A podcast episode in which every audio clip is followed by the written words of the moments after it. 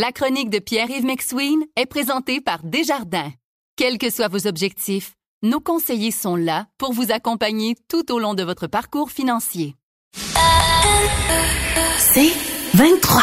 Voici la chronique économique de Pierre-Yves McSween. Bonjour Pierre-Yves. Bonjour, Louis. Bon, euh, distinguer le revenu de travail du revenu disponible réel. Oui, on a dans la presse ce matin un témoignage d'une dame qui est vraiment dans une situation spéciale. La dame, elle est enseignante depuis 22 ans, donc elle est au maximum de- de- du salaire, là, 92 027 dollars par année brute. Et là, les gens disent, bon, OK, c'est c'est un bon revenu. Mais elle dit, écoutez, je suis une famille de sept personnes. J'ai six enfants sous ma pleine responsabilité et deux autres dont on ne connaît pas euh, la responsabilité, OK? Mais disons qu'il y en a six, OK? Donc, ils sont sept chez elle avec Ouais. un revenu. Et là, évidemment, elle dit, je suis en grève, là, donc je perds mon revenu, mais je paie mon loyer qui est élevé, mes- mes- mon hydro, puis sur ma paye, il y a plein de revenus salariales. Et donc, elle expose une situation financière mathématiquement en mettant des chiffres, en disant, regardez, ma situation est la suivante. Mais encore une fois, on est en train de mélanger deux affaires. Un, le revenu de prof pour le travail versus deux, la situation d'un Québécois ou d'une Québécoise qui a beaucoup d'enfants à charge. Mais ce sont deux problèmes ou deux, deux gestions distinctes parce que un, c'est un revenu de travail et le deuxième, c'est Qu'est-ce que le gouvernement fait pour compenser le fait qu'une personne contribue autant à l'effort familial collectif? Et donc, quand on va dans un calculateur, on va se rendre compte très rapidement que avoir plusieurs enfants, même avec un salaire de 93 000 ça fait en sorte qu'on ne paie pas euh, d'impôts effectifs. Parce que si tu as, disons, cinq enfants, je vais en mettre juste cinq, j'en mets pas six, là, parce que dans le calculateur, Louis, on est plafonnant à 5, OK?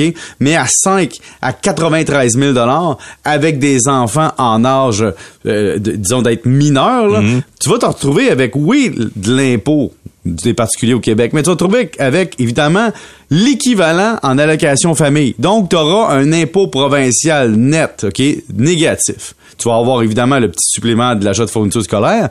Et au fédéral, pour cinq enfants, là, pas six, pour cinq, pour ce niveau de revenu-là, on va t'envoyer 20 000 piastres net d'impôt. Et donc, si tu déclares, par exemple, 93 000, il se peut que tu ailles, dépendant de tes frais de garde, le même montant net dans tes poches au total. Et donc, faut faire attention quand on est un journal ou un quotidien de prendre un témoignage, mais il faudrait dire à la dame, excusez, là, pendant la grève, c'est vrai que vous avez plus de revenus, mais vous avez quand même, c'est pas tant que ça parce que vous avez beaucoup d'enfants, là, beaucoup de bouches à nourrir, Ouais. mais vous avez quand même les allocations famille de 13 000 net par année qui rentrent, plus les 20 000, puis ça c'est 5 enfants, vous, vous en avez 6.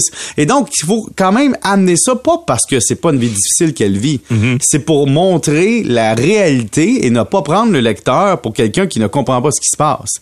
Alors, effectivement, quand tu as un enfant et que tu es en grève, il y a des chèques qui rentrent parce que le chèque gouvernemental n'est pas lié à la grève. Tu le reçois quand même.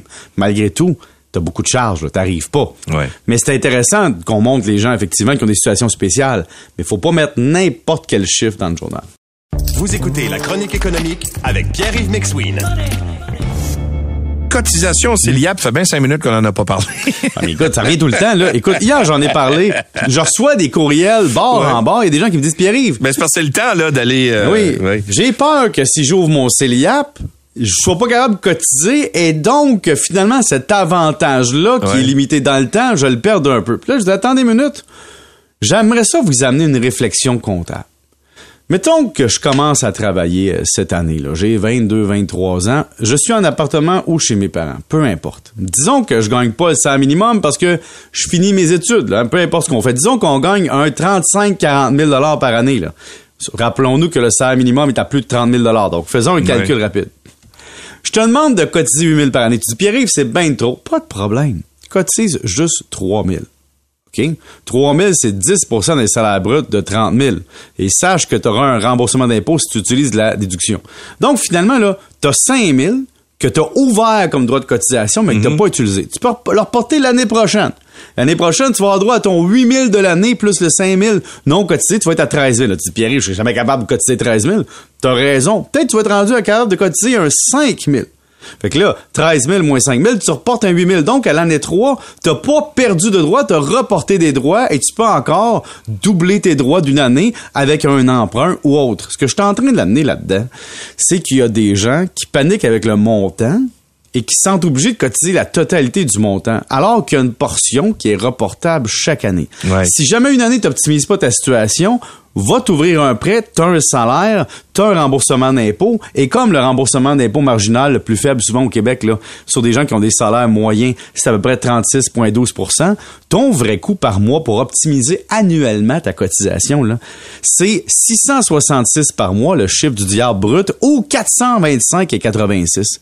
Donc, si tu veux vraiment optimiser en 5 ans ton CELI, pose-toi la question, es-tu capable de cotiser 425 pièces net d'impôt chaque mois dans cet outil-là qui va changer ta vie, t'amener sur le, le deuxième niveau de Mario Bros du Warp Zone de la vie financière et qui va te donner un avantage. Parce que le problème, Louis, il est toujours là, puis je le répète t'as un temps limité pour utiliser le CELIAP parce que si tu te fais une blonde ou un chum que tu viens euh, conjoint de fait, Ouais. ça peut limiter tes droits.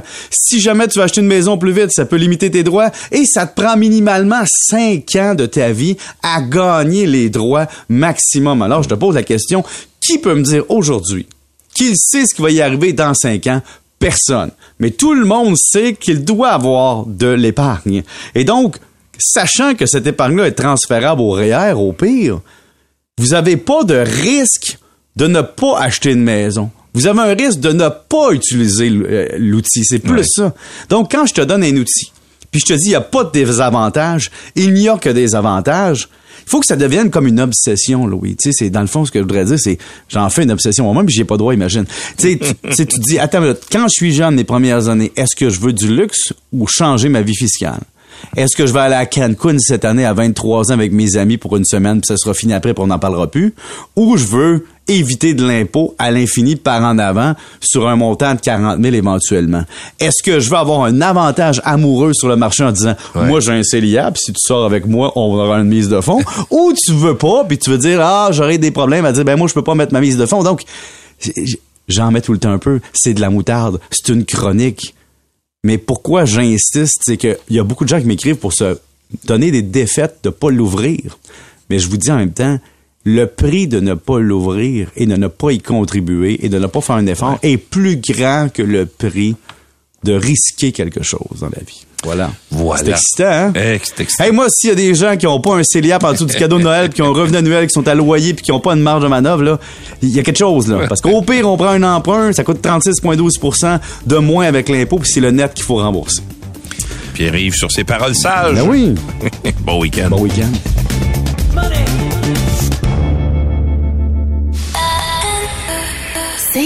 23.